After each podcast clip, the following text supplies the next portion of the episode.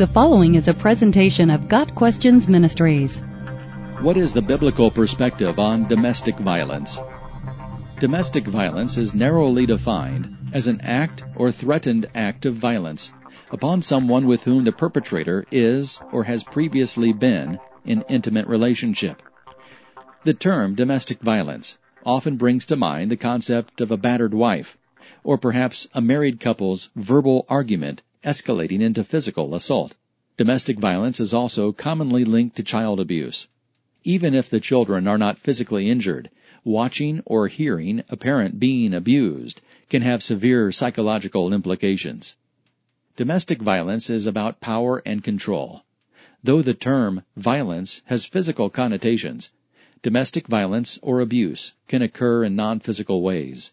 For instance, abusers may manipulate their victims through emotional or economic means. Verbal abuse and sexual abuse are other forms. A person of any age, gender, socio-economic class, education level, or religion can be impacted by domestic violence. Domestic abuse can be viewed in terms of a cycle of violence. Tension builds, the victim attempts to keep the abuser mollified, but eventually an incident occurs. The abuser apologizes and attempts to make it up to the victim, perhaps by promising it will never occur again, or by lavishing the victim with gifts. Then comes a period of calm, before the tension begins to build again. The stages of this cycle may take only minutes or may develop over years. Without intervention, the periods of making up and calm often disappear. Domestic violence is in stark opposition to God's plan for families. Genesis chapters 1 and 2 depict marriage as a one flesh, helping relationship. Ephesians 5 verse 21 talks about mutual submission. Ephesians 5 verses 22 through 24 explains a wife's submissiveness to her husband, while verses 25 through 33 talk about a husband's self-sacrificial love for his wife. 1 Peter 3 verses 1 through 7 gives similar instructions. 1 Corinthians 7 verse 4 says, The wife does not have authority over her own body, but yields it to her husband. In the same way, the husband does not have authority over his own body, but yields it to his wife. The two belong to one another, and are called to love one another as Christ loved us. Marriage is an image of Christ in the church.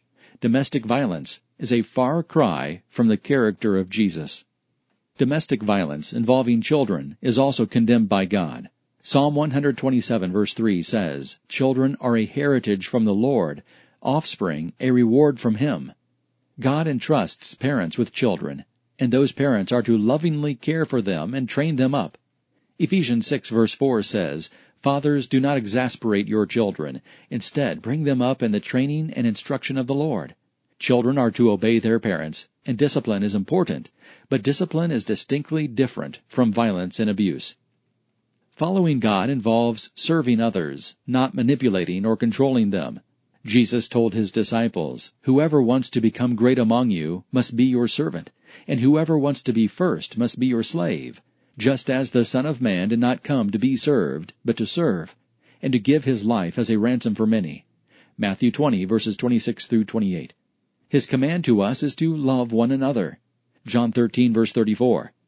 Ephesians 5 verses 1 and 2 says, Follow God's example therefore as dearly loved children, and walk in the way of love, just as Christ loved us and gave himself up for us as a fragrant offering and sacrifice to God.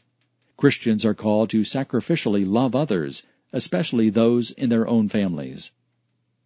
Those who are currently in a domestic violence situation should do everything possible to get out safely.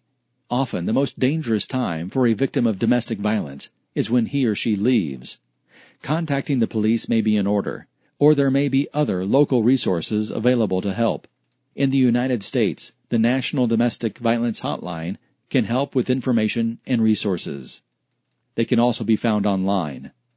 Note, computer use can be monitored, so only visit these websites if the abuser has no way of tracking your online activity.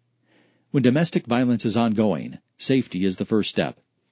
Even after victims are physically safe and bodily wounds have healed, emotional and psychological scars run deep. Domestic violence can have severe spiritual implications as well.